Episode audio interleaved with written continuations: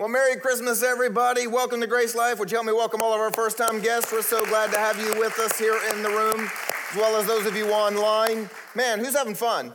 You guys enjoy the jazz band, the uh, hot chocolate, the cold weather. Can't order. I'm just kidding. It's not his fault. We prayed for warm weather. I don't know what happened to everybody. But anyway, we're having a great time. And uh, sorry for those of you online that can't get the jazz band and the hot chocolate. It didn't fit through the camera, but you've got Spotify and you can come as close as you can. Still love you.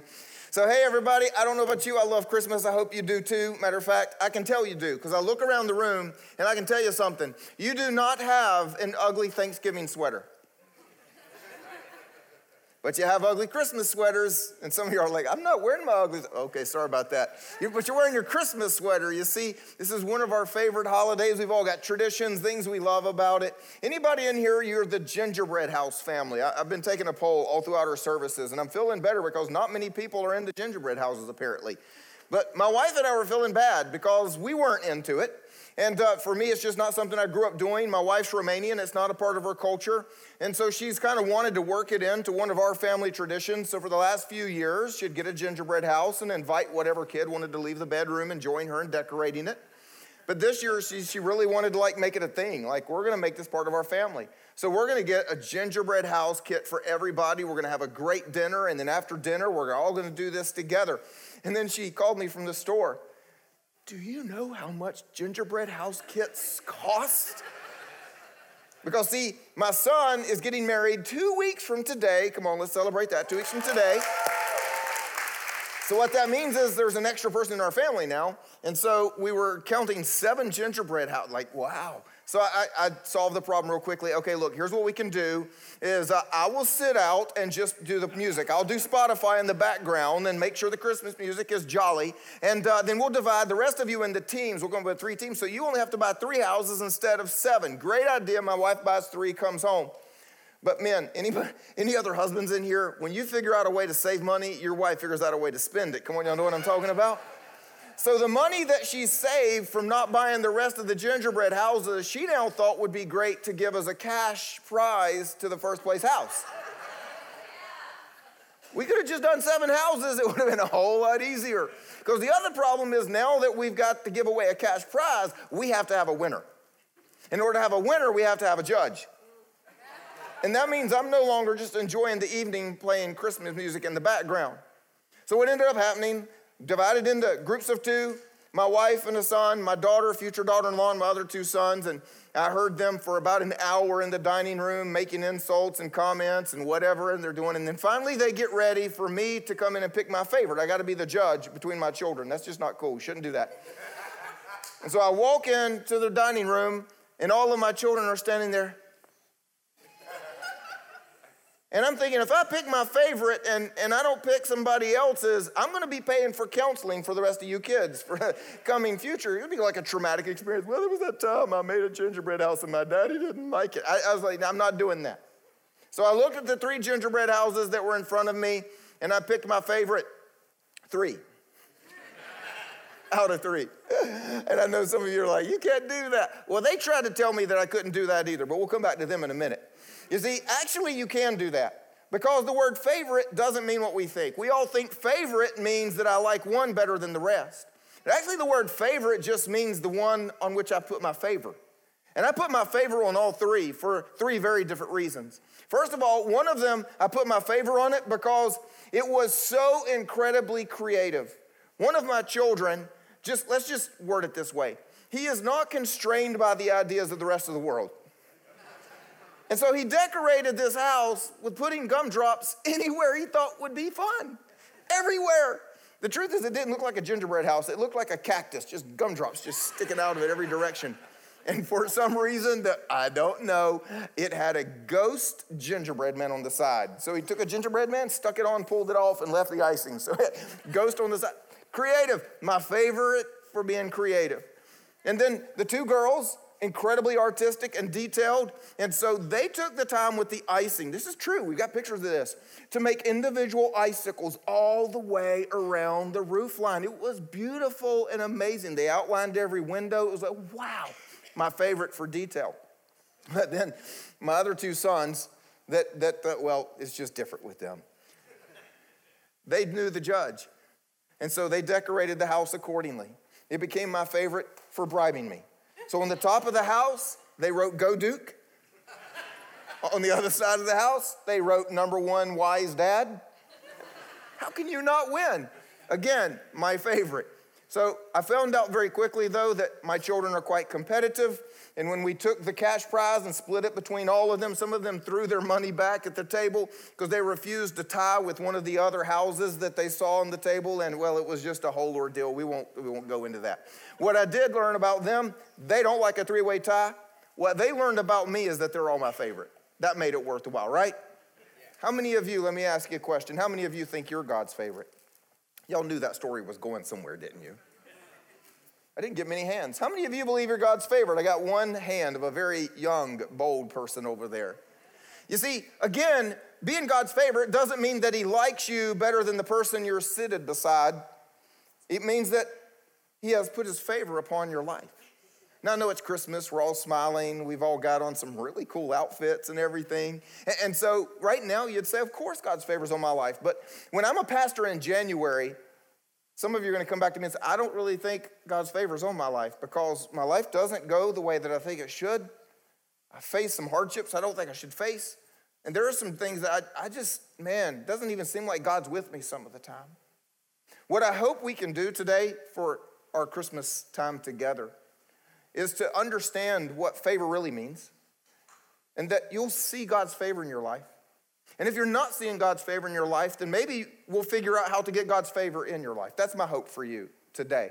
And so, matter of fact, the reason I want to talk about this is because favor is an incredibly significant part of the Christmas story. I want to share this with you. If you've got your Bibles, you can follow along, but don't worry, it'll be right here on the screen. And we're going to be in Luke chapter 1, verse 26, where we're going to jump into the story, is where the angel Gabriel comes to talk to Mary.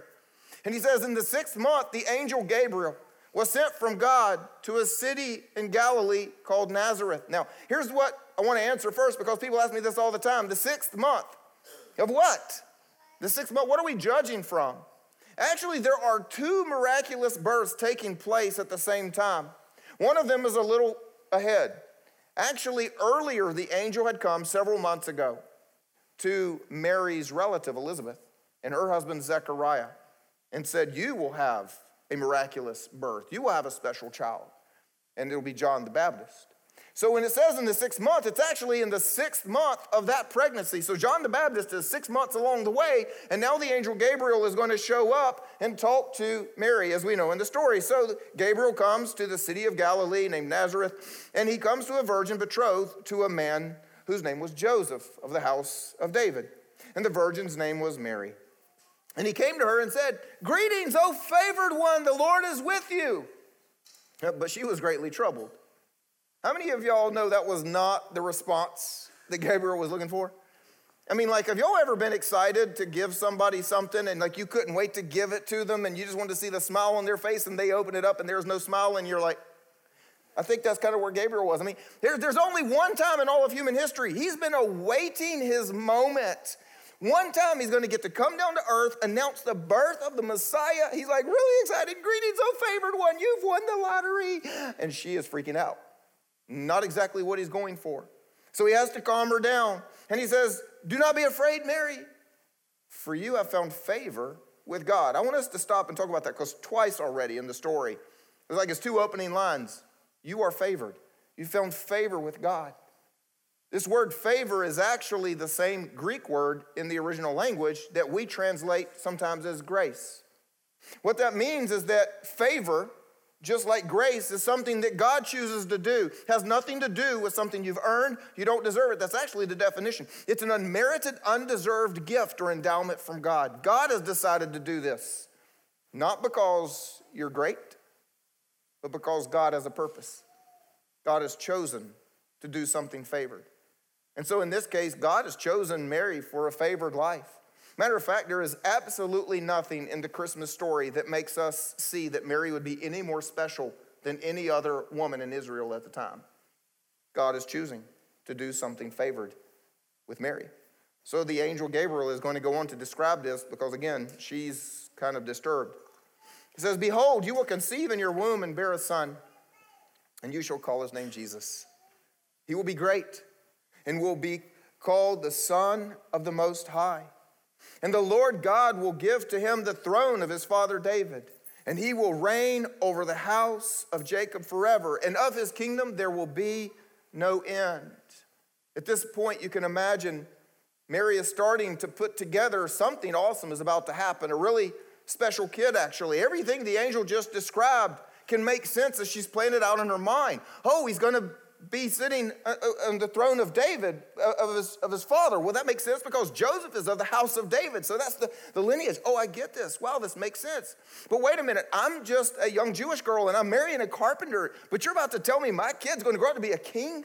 A king, because that's what it means to sit on the throne of the house of Jacob. He's going to be king of our country of Israel, and his kingdom's going to last forever. That means not only is my kid special, so are my grandkids and my great grandkids. Like they're going to be on the throne forever. This is amazing. Matter of fact, apparently he's going to be such a good king. People are even going to like call him like a god, like the son of God. Like, wow, what a special kid I'm about to have.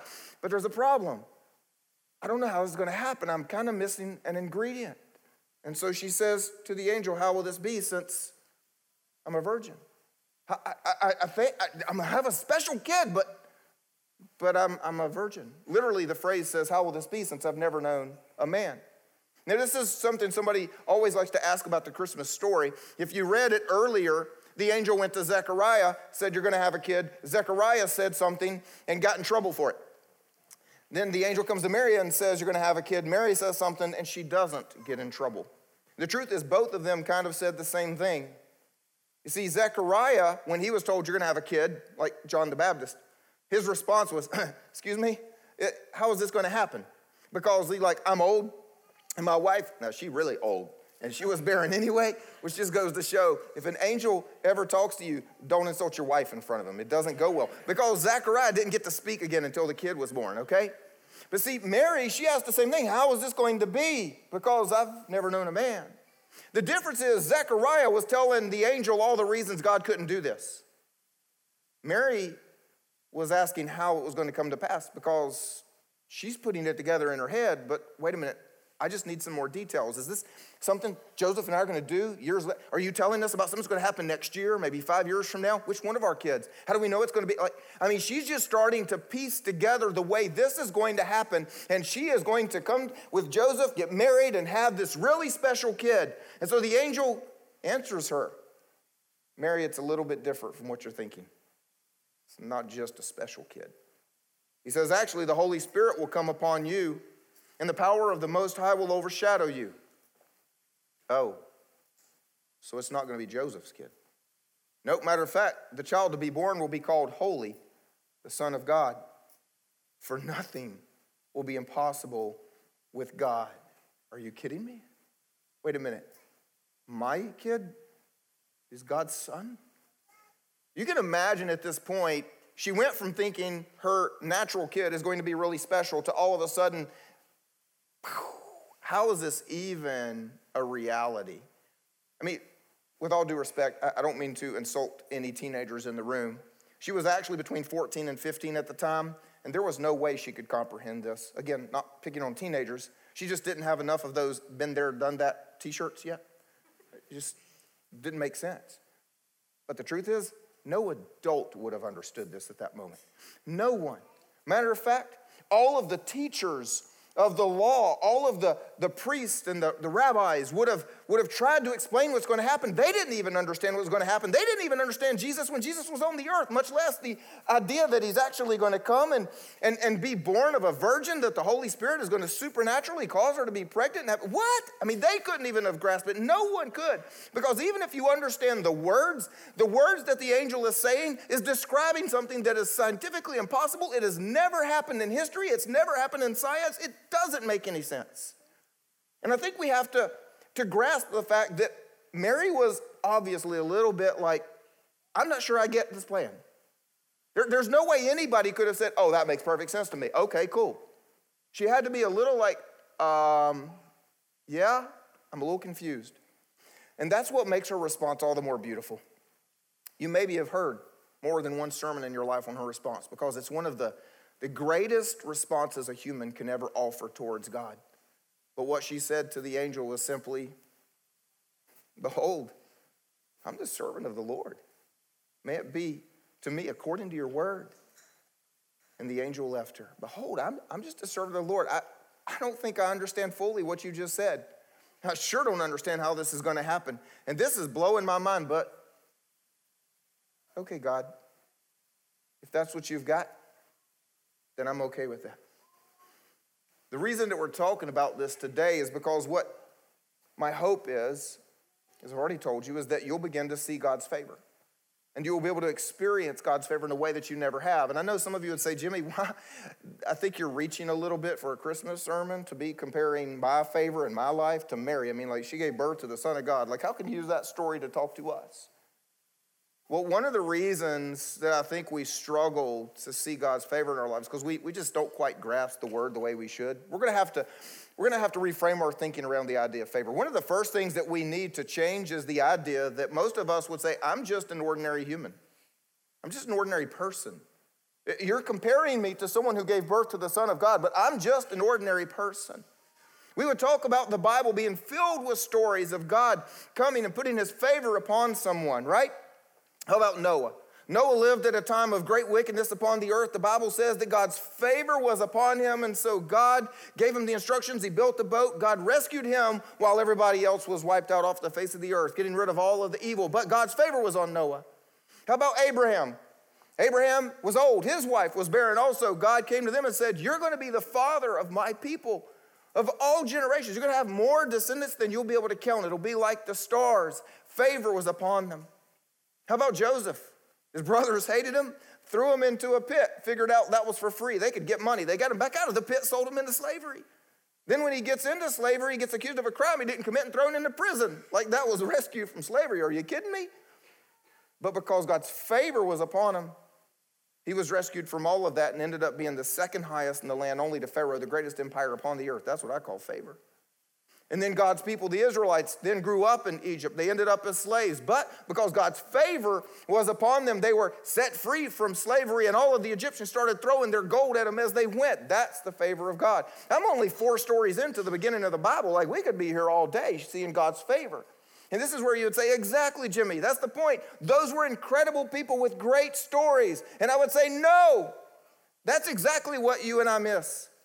Those were absolutely ordinary people who God put his favor on. And God equally wants to put his favor on your life. There was nothing special about any of them. They simply were people that God put his favor on. We need to understand something. It's a lie of the devil to believe that you're an ordinary human. Hear me when I tell you this. No child of God is an ordinary human. Nobody has said amen all weekend long. Are y'all not more excited about that? No child of God is an ordinary human. I mean, think about that. Thank you. But think about this. The Bible actually says that we are God's workmanship. It means that we're uniquely, individually created. God was doing something when He was making you, He wasn't making somebody else. It's not mass production. If you are uniquely created by God Himself for a special purpose, that's favor. The Bible says that we've all sinned and fallen short of the glory of God. Raise your hand if you were struck by lightning and died at that moment. Exactly? No hands. You know why? Because of mercy. That's God's favor in your life. Our lives are so filled with God's favor, we just don't know how to see it. And that leads us to the other problem we have. We, we don't really understand the word favor. Most of us think if, if God's favor is on my life, my life will always be easy. Everything will go the way it's supposed to go. When I'm driving in traffic, nobody else will be out. All the lights will turn green. When I go shopping, on the last day before Christmas at Walmart, I will get a parking space by the front door, and everybody in Walmart will act like a sane person. That's God's favor, right? Actually, God's favor is you don't go to Walmart at all. That's actually. I used to think the same thing. My pastor taught me to pray three things over my life. And I misunderstood one of them for a very long time. Prayed for it every day. And I was always mad at God that He didn't give it to me. One of the first things he taught me to pray was presence with a capital P. God's presence to be with me wherever I went. Like, I don't need to leave my house if God is not with me. Y'all know what I'm saying? Like, if it's just a human walking out, I'm going back inside. Second thing is wisdom. Because if I'm going to live my life according to what's going on in my head, I'm going to be in a whole lot of trouble. Like, I, I need God's wisdom for every decision I make.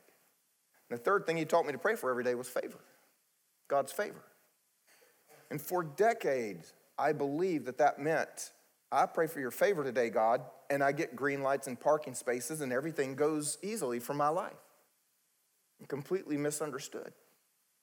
If we use that definition for favor, I want you to think about this very, very logically just for one second. If we use that definition for favor, then Gabriel lied to Mary.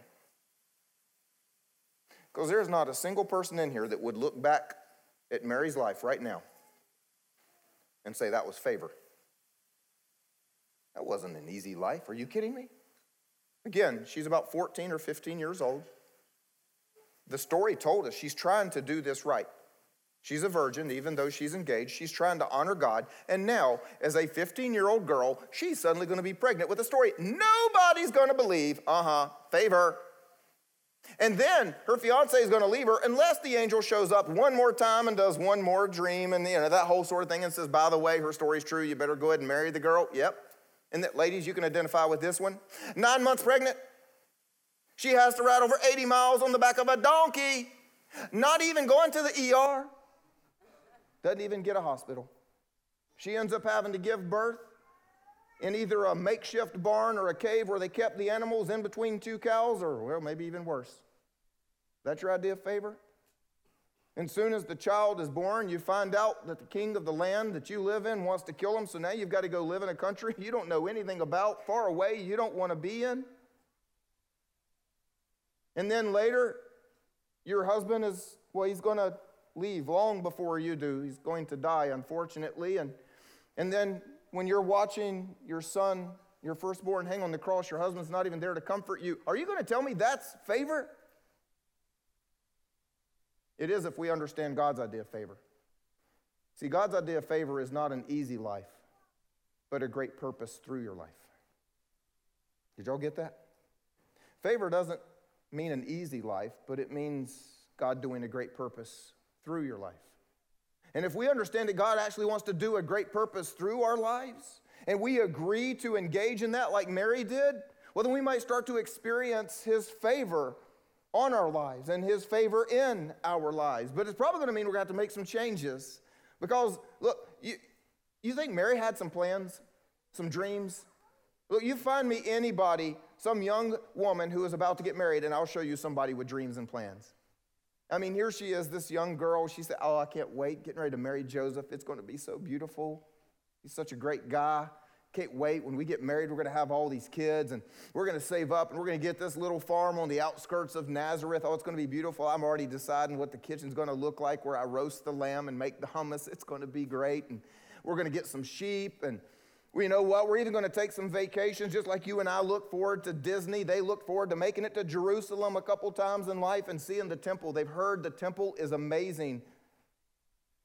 Family reunions, hanging out with cousins, and then Passover. Oh, who can miss Passover? You see, Passover was when they got together to celebrate being saved from slavery. For you and me, the equivalent is Christmas. It's what we do. We shut down everything. Stores close, the world stops. We make big food meals, and we all come together with our family. And she was looking forward to every year having a great Passover feast with, with her family. And I think one of the favorite things that she was dreaming of was growing old and looking at the olive orchard that her and Joseph had built. You see, here's the thing about olive trees you can't plant one and then get olives from it next year or even a few years. Actually, olive trees, the olives that came off of them, they made oil, they were for food, they could be traded for money. It was like their life. But if you had a fruitful olive tree, it means your parents planted it or your grandparents.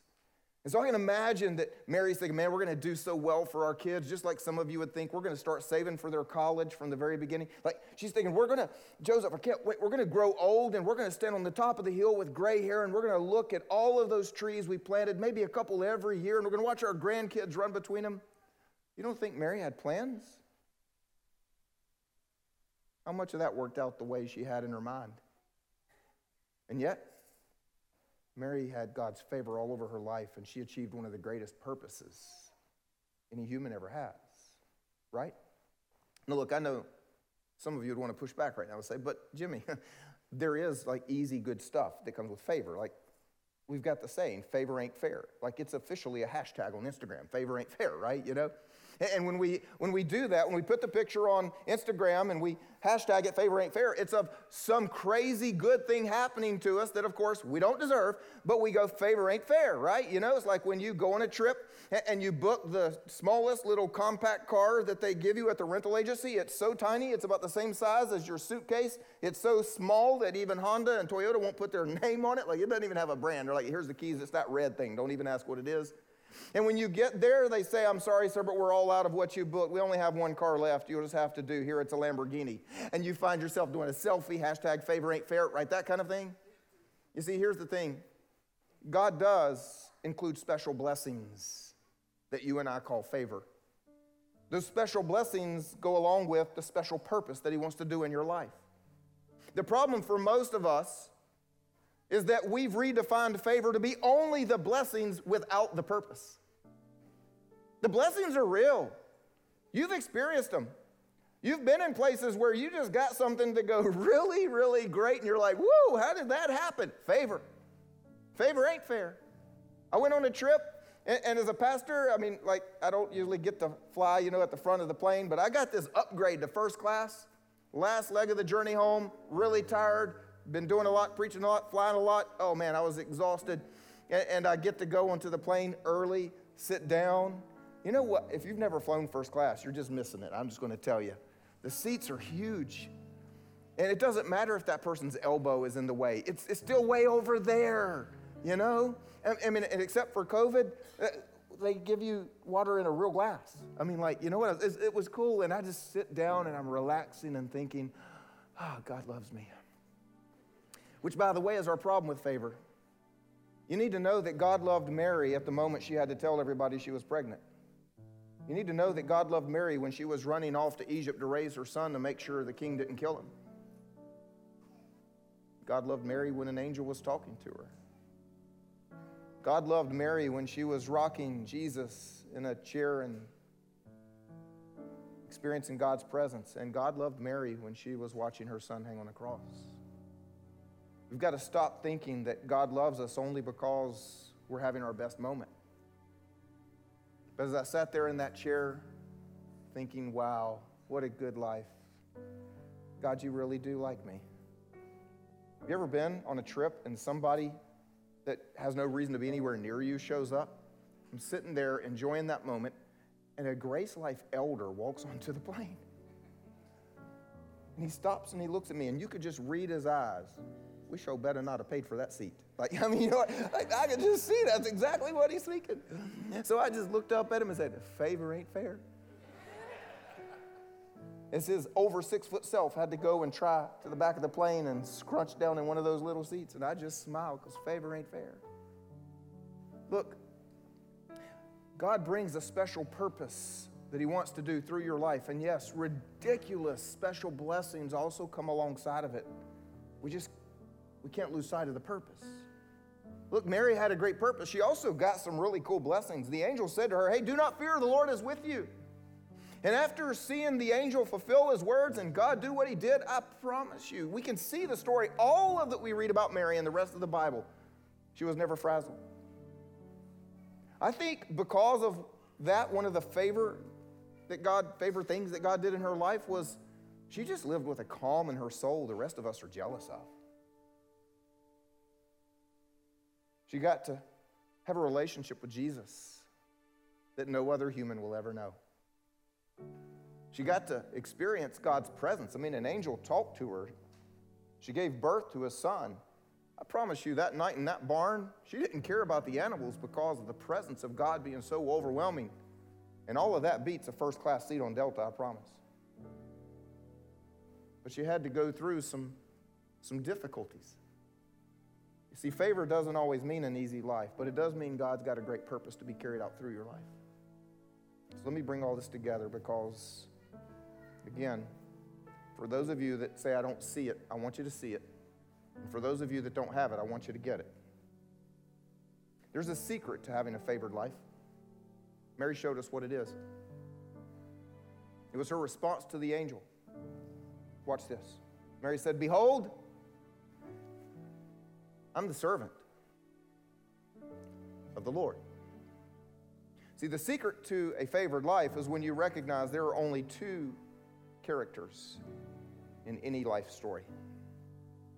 There are only two characters in any life story. And in Mary's life story, she figured out she was going to be the servant of the Lord. I think some of us don't experience the favor of God because we've taken on the character of being the Lord of our story.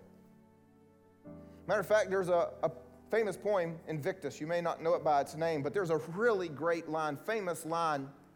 It's a really great motivational tool in this poem that says, I am the master of my fate. I am the captain of my soul. You ever heard that before?